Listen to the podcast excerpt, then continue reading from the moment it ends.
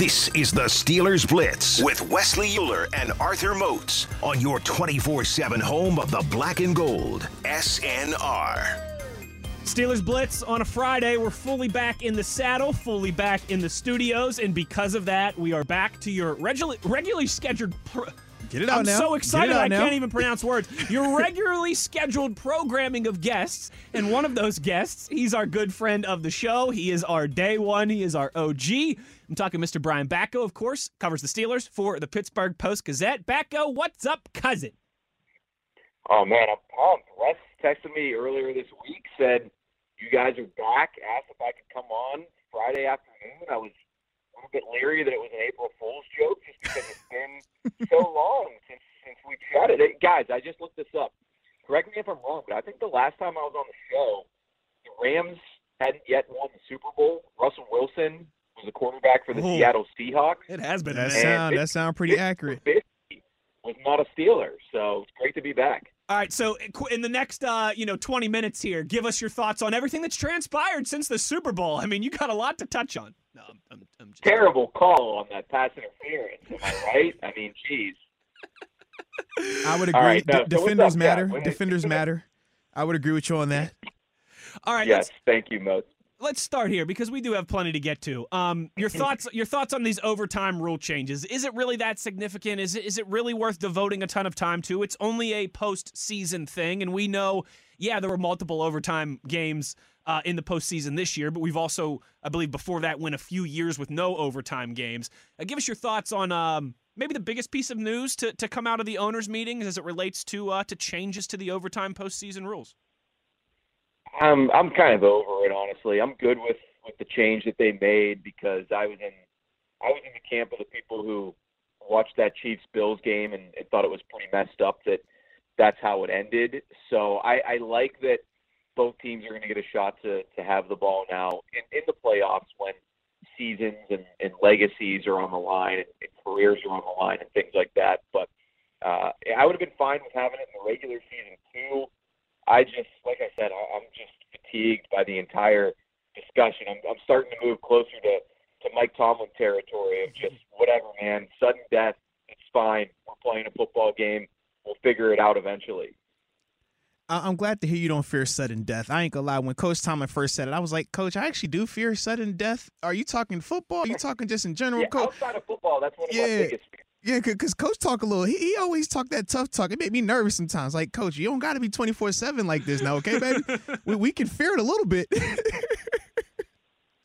Yeah, I mean, if, if it was uh, if it were sudden death, though, maybe this is where Mike T is coming from. Like, if it were sudden death, it ain't that bad to have Mitch Trubisky as your quarterback when when all the other teams in the uh, division are these high-powered offenses. Because all it takes is you win the flip of that coin, let Boz kick a 56-yarder, Mm. and what did Mike T say? Get out of stadium. Am I right? now you're absolutely right about that, man. It's all about getting out of the stadium, baby. Getting out with a W. Um, I did want to ask you a question as well. Um, since we were talking about the new stuff that's happened, obviously we got the new overtime rule, but we also had the new uh, modification to the Rooney Rule as well, um, where you're going to have to have a minority as a offensive assistant.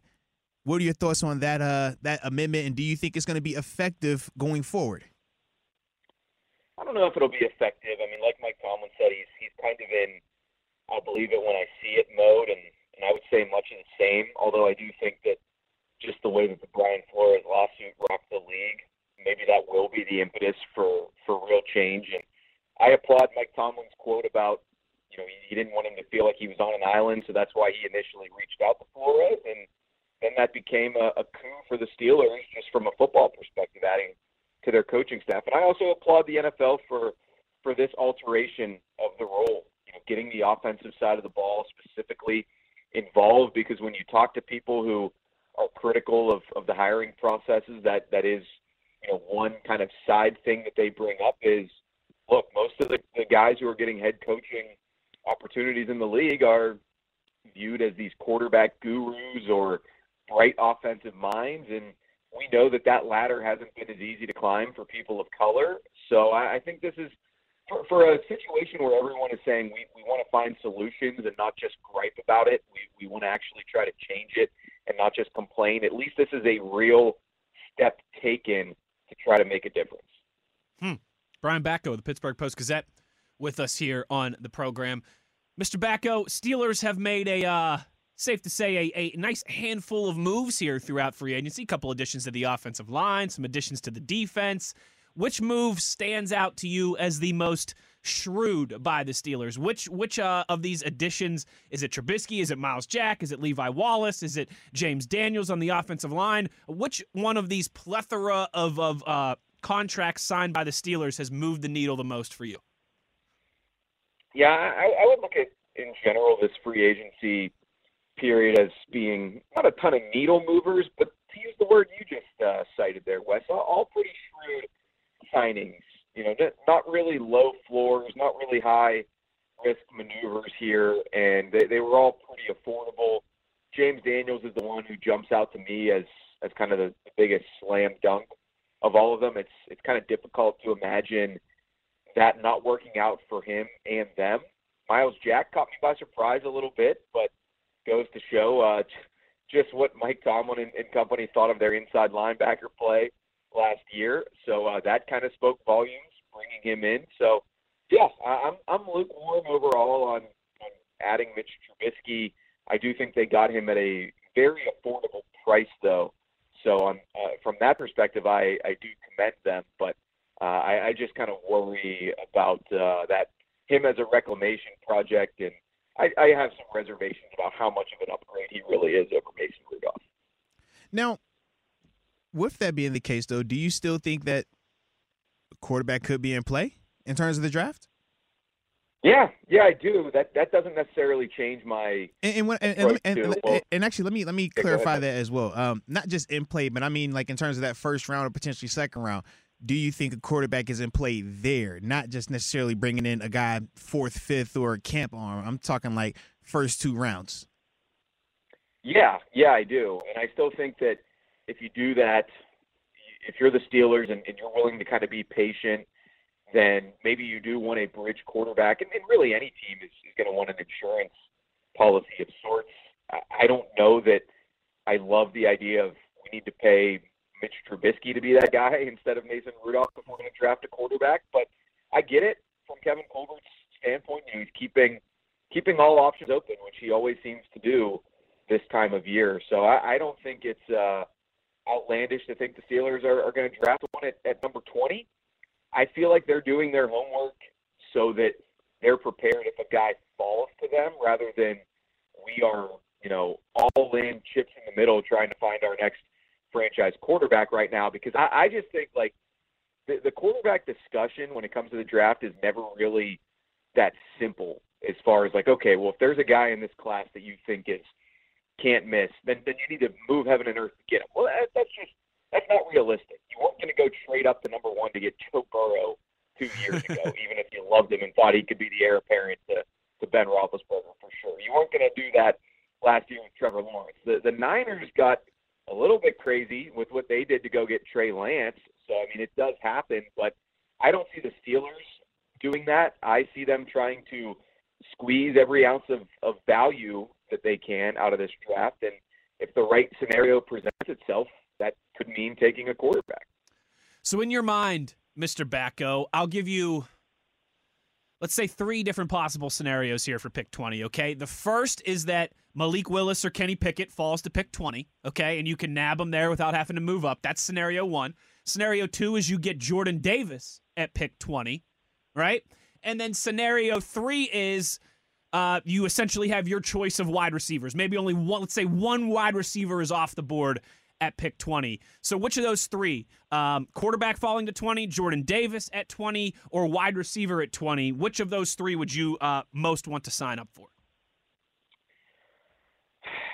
I, you know, I kind of think the Jordan Davis scenario is the most intriguing to me because I, I get it. You know, every year that you don't have a franchise quarterback, you're trying to look for one, and it's it's maybe delaying you becoming a Super Bowl contender realistically. But there's going to be more guys like Malik Willis and, and Kenny Pickett and Matt Corral in future drafts, probably as soon as next year. If you're the Steelers, you, you don't really want to be picking high enough to take one, I guess. But at, at some point, you, you've got to cross that bridge to me, there's just not going to be many humans like Jordan Davis. I, I looked this up. I, I'm pretty sure he is the biggest uh, defensive lineman in the draft since one Daniel McCullers, and Big Dan. clearly more athletic and more talented than your former teammate. No disrespect to him, Moats, but uh, it, it's just that's the thing. He's such a unicorn in that way that, hey, worst case scenario, he's going to just be cracking heads on first and second down. And for a team that was the worst in the league against the run, what's the easiest way to fix it? Put a six foot six, 350 pound mountain in the middle of your line that teams can't run against. And uh, best case scenario is you can get even more out of them than, than they did at Georgia. You can look at that four, seven, eight, forty time or whatever it was and say, yeah, we can use this guy on third down to, to get after the passer. So I think that would be my kind of dream dream situation for the Steelers is that you you luck into Jordan Davis at number 20 and you just have a freak of nature on your defense for the next five years at least. But I wouldn't blame people who think you can't pass up on the upside of Malik Willis if, if he's sitting there when you're on the clock. Now, sticking with the Jordan Davis narrative or that angle, would you change your mind if you knew 100% that Stephon Tuitt is coming back and he's going to be available to you in the way that we're accustomed to him being available to us? Would that change your mindset on the Jordan Davis move? No, and somebody asked me that in my mailbag this week on the Post Gazette website. Oh, yeah, like, plug how it. much maybe it was me. Plug plug it, baby. How plug you know it. it wasn't me? Maybe huh? Huh? maybe Huh? it was Moats on his burner Twitter account. Come on now. Knows? But um, no, see, I, I don't think it even hinges on Tuitt really because you need to get younger on the defense and cheaper on the defensive line, Mm. regardless of, of whether big number ninety one is is back there. I mean, Tyson Alualu, like I'd be surprised if this isn't his last year uh, in, in a Steelers jersey. You you hope that he can come back strong from that ankle injury, but even if he does, you know, it, he's really getting up there in age, and uh, I, I think you need to get younger and, and you need to get better. So you're planning for the future. Uh, Cam Hayward is and, Isaiah Loudermilk and now Montravius Adams. They're the ones who would be under contract for 2023. So you're looking pretty thin there all of a sudden one year after this one. Uh, that, that's why I would look to infuse some more talent into the defensive line and somebody like Davis again at his size, he might be a generational talent. Devonte Wyatt from Georgia is really good too. So are some of these other guys like Travis Jones. But you get D tackles like them in the draft every year. Um, you, you can get someone like that in the first or second round. Jordan Davis is uh, he's just different. Literally, people like to say built different. This dude's literally built different. No, that he is. You do not see many guys his size that move like he does. It's Brian Batko of the Pittsburgh Post Gazette with us here on the Steelers Blitz. Not so many people move like Brian Batko either. Hey, you Just ain't, li- you ain't lying about that. You don't see many media guys who drip like Brian Batko on, their, on their way to cover games Come on now. I mean, those those Shaler How hoodies are nothing humbling to would play it with. to run a 40 next to Jordan Davis, where he is just like, especially for me at my size or your size, Wes, he's Oof. just uh, he's eclipsing you physically, and then imagine I'd just be staring at his big rear rear end He- for like three seconds as he smokes me Yeah, down the line. he he weighs about three times as much as we do, Mr. Do you Batko. think he can run as fast as him, Wes? Heck no, he would smoke me. Are you oh, kidding me? Oh, All right, I'll just check it. Just ask I him. bet you maybe the first five, ten yards I could hang with him, and then like like Batko said, I'd be looking at his big old backside running away from me while he's three times my size.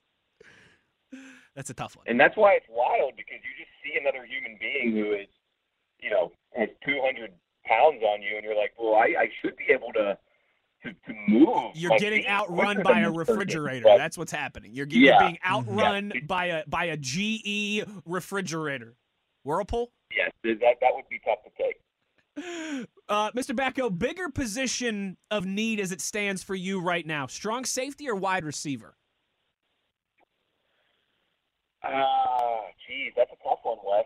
Um, you, know, I, I think it's probably wide receiver. Although you, you're you're you're in a little bit of a similar spot at both positions, where it's kind of like, all right, you brought back Karl Joseph yesterday.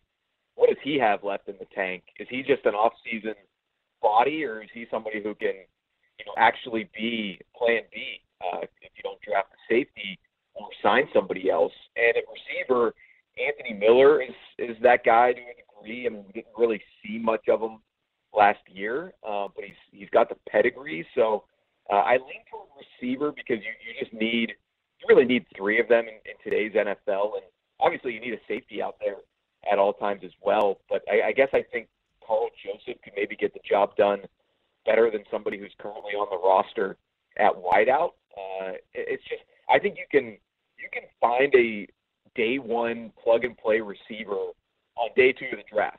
To me, rounds two or three, it's deep enough. Safety's a little trickier. We know that there were growing pains for Terrell Edmunds when he was an immediate starter in this scheme, and you know those, those growing pains in some ways lasted until uh, this past season, and that's why they didn't exercise his fifth year option. That that's people haven't really said too much, but I think that's looking like a, a bit of a mistake now in retrospect. So uh, good for TE on you know proving himself last year, but I'm not sure how this is all going to play out with with him and the Steelers. Um, I, I, I with every day that passes, I think it's more likely they will reunite. But uh, the, the Joseph signing yesterday gives me a, a little bit of pause. Maybe it shouldn't because he barely got on the field last year, but uh, made me scratch my head a little bit. Now, sticking with the safety market and everything like that, we've been hearing the rumblings about a Tyrann Mathieu. Um, I think was what earlier this week talked about you know Coach Tomlin personally reaching out to him. What are your thoughts on that? Do you think that that's somebody that you would want to be here, or do you think this is a realistic opportunity? Like, what are your thoughts on it? Absolutely, would want him here. I just don't know that it's realistic. It it sounds like you know hearing through the grapevine that he really wants to cash in on another deal. So that would make me think he's not jumping at the chance to play second fiddle to Minkah Fitzpatrick money wise, and he's probably going to get as, as much as he can out of this. Maybe even he wants to go to a contender, although he's already won a Super Bowl. So whoa, whoa, whoa! You don't you don't that. think the Steelers are contenders? Is that what you're saying, Mr. Batko? Maybe he wants to go to a team that has a quarterback in place that makes them an obvious contender. I thought I thought Mitch did that. Mitch don't do that for us. Uh, I already kind of said my piece on on oh, Mitch a little man, bit earlier, uh, on the show here, but um, no, I, I like. I think the Honey Badger thing makes a lot of sense from a cultural perspective. I think he would fit in here great with your Cam Haywards and T.J. Watt and, and Minkah Fitzpatrick. But uh, there's there's just so many teams that are going to be in the market for a guy like that who's so versatile that you can play him at safety, you can play him at, at slot, you can do all sorts of different stuff with him. So I, I ultimately I'm not predicting that it's going to happen, but I do think it would be a lot of fun. And you know, I thought it was somewhat intriguing that of all the uh, teams he could have singled out by name, he he picked uh, he picked up on Mike T. Clout chasing, if you ask me. Brian Batko with us here, buddy. Last one um, that I have for you, as uh, as we have we've taken up a eh, little too much, a little bit too much of his time. I would agree. It's, yeah. it's Friday. It's April Fool's. Like, there's nothing. There's really nothing going on in the world, right? I mean, who cares? I mean, there there really isn't, other than obviously the quarterback situation and what the Steelers are doing in free agency and the draft. And, and there's nothing even new with that. It's just new speculation every day. Like that's why I really get a little bit worn down at this time of year, this point uh, in the ah. NFL calendar. You just want the draft to be here already. You, you, you know why you, you get worn down? Because you media people only like to focus on the negative during the season. During the off season, it's always happy. It's always positive, and you media people don't like oh, that. That's why y'all don't like speculation. That's why y'all don't like when we get to talking about all these different players. You're like, no, no, no, no, no. Not you. you Not you, Mr. Batko. That like when the Steelers make free agency signings, it's kind of like I, I want to look at it through the prism of like why it could be a, a good fit or why it could go wrong. Not all these guys are going to work out. Like, not every single team got better this offseason. So, yeah, I'm kind of with you. Hope springs eternal always in the NFL offseason. And, and then once the games start, uh, you're, you're right. A lot of people focus more on what's gone wrong than, than what's going right. But that, that's why that that's why you can sell them hope this time of year. Absolutely. Well, sell us some hope then, Mr. Batko. If hope springs eternal, is Myles Jack finally the guy to solve the woes of the middle of this defense? You know, the Steelers have been searching um, for a guy there ever since the you know the tragic injury to Ryan Shazier, um, Jon Bostic, Avery Williamson, Joe Schobert, Mark Barron. I'm probably forgetting somebody else in there as well too. Is Myles Jack finally the guy to solidify that? He's got the best chance of the bunch because all those names that you just rattled off, Mr. Mueller, I think even if we put hindsight being 2020 to the side, none of them brought the same kind of cash as, as Myles Jack. I mean, he's 26. He's he's a young, old vet in this league. Um, you know, yes, there are injury concerns. You, have to worry that he's lost the step. Um, you know, you just have to have that concern naturally that the Jaguars wanted to move on from him. Nobody knows their own players as well as the teams that they were just with.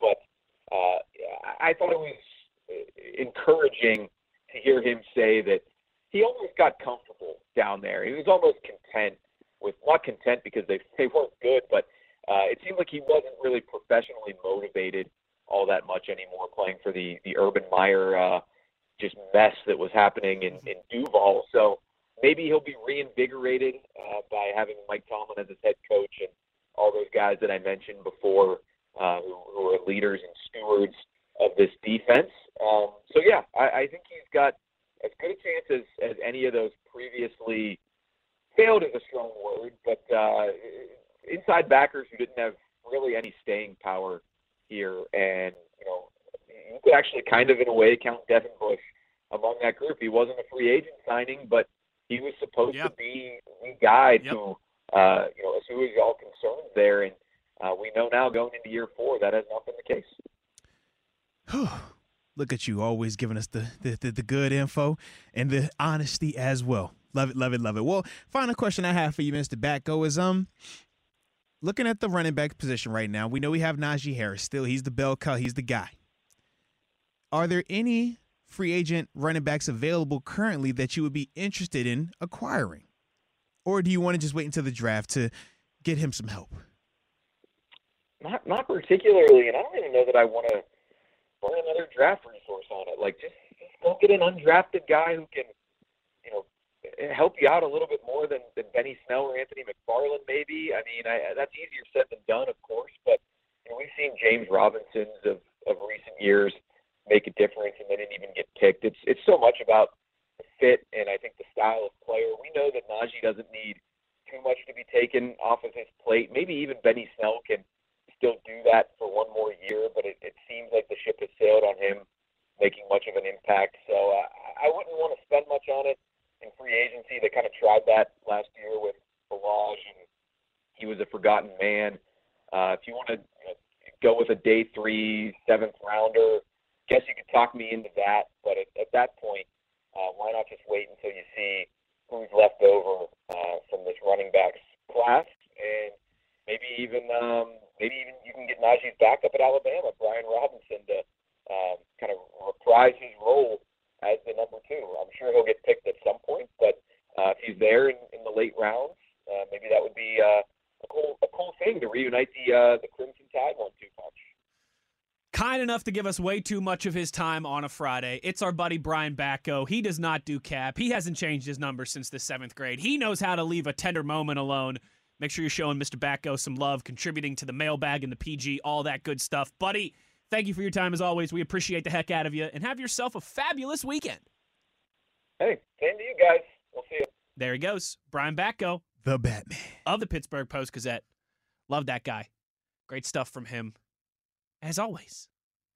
I mean, that was very nice of him. He, He gave us- brings the honesty, man. That's why I love it. I'm like, yo, keep the honesty there, baby. Don't you hide it. Don't you hide I it for see these you people. though too, trying to get your little your little media shots in it. Bro, chill, man. I'm I'm on team with all media. I get it. I get it. I like I like the media. I just I just get tired of the, you know, the old adage.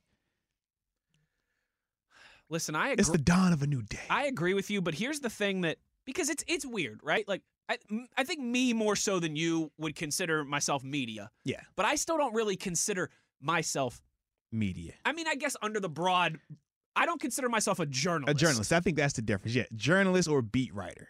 I'm I'm nowhere close to that. Those guys, those guys Yeah. are in the locker rooms. Well, at least they were in the precedent of times. Right. They travel with the team. They're there almost every day at practice. You and I are down at the facility. At at least we were a lot more often in the precedent of times. Yeah. But we don't cover the team in lockstep like that. We're radio hosts, so there is certainly a difference there. Yes. But you know what? Here's the one thing I'll always say. What would you always say?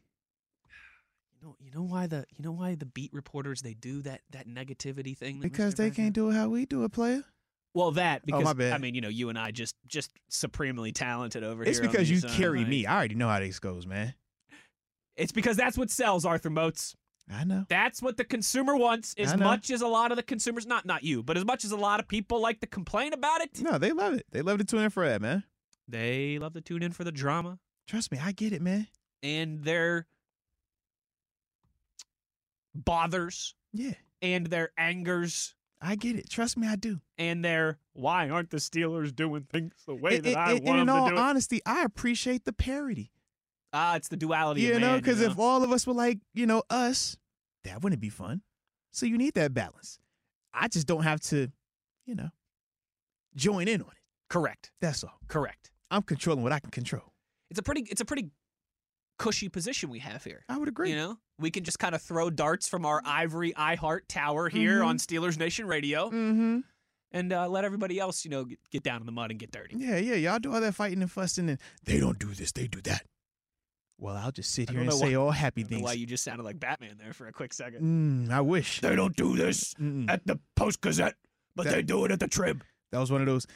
This is what y'all always say. I'm like, when y'all always be putting out your opinions. And I think it's also different too now because of social media. In the past, Hundred percent. beat writers and journalists, you had to actually go like find their info. Now they put it out there on social media, just like everybody else. So when you put it out there, it's available to be criticized. And criticized. some of them like to tweet a lot yep. And pretend that they're always right. Now, obviously, that's not a problem for you and I because you and I are always correct Only because I hang with you. in our analysis. Arthur Moats, Wesley Uhler. It is the Steelers Blitz on SNR. Final segment. When we come back on the other side, I've got a draft hypothetical that I want to run by Arthur Moats. Okay, okay. We'll also get to all of Yin's reaction. Whoa, whoa. Get those tweets in at Wesley Uhler at the body 52. Duh. Body. You're listening to the Steelers Blitz on a Friday on SNR.